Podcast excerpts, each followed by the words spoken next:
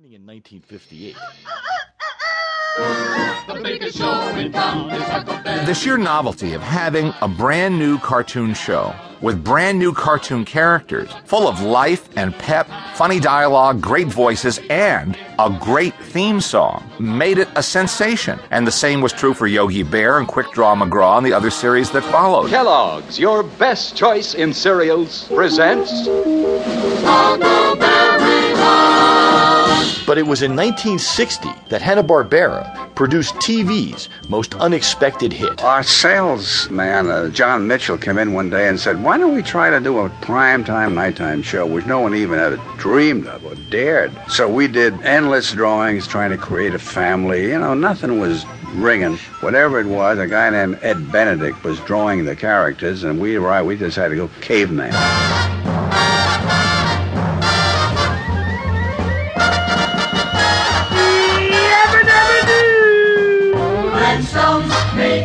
We had the Stoneway piano, we had the Polar Rock camera, we had Ann Mogg Rock did a guest spot for us. we had Cary Granite, we had Stony Curtis. Around school, I was known as Fireball Freddy. Yeah, no kidding. I always thought you majored in hooky.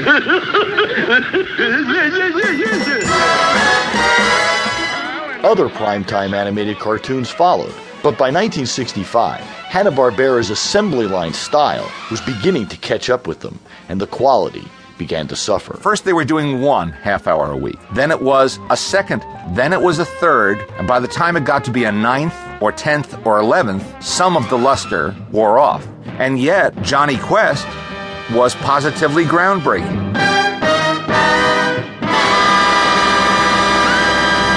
For the next three decades, Hanna-Barbera produced a long string of uninspired but popular cartoon shows, including Scooby-Doo Where Are You and The Smurfs, and several successful motion pictures, including an animated version of Charlotte's Web and the live-action Flintstones movie. Joe Barbera continued to work after Bill Hanna's death in 2001. And in 2005, at the age of 94, Barbera directed his first Tom and Jerry theatrical short since 1957. Messrs. Hanna and Barbera were pioneers who forged the way for the Simpsons and South Parks of today. there goes a good kid.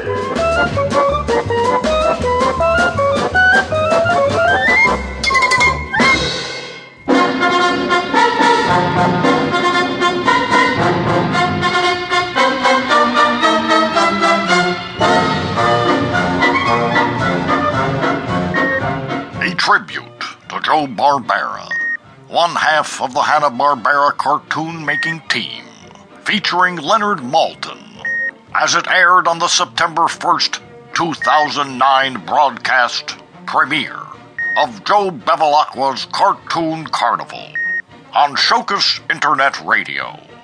52 hours later, we present the best of Cartoon Carnival, Volume 1 The Interviews. I'm your de facto host, Walter Cockeyed, broadcasting for the first time from the moon. Yes, ladies and gentlemen, Joe Bev, Joe Bevilacqua has sent me, Walter Cockeyed, alone to the moon to broadcast this cartoon carnival.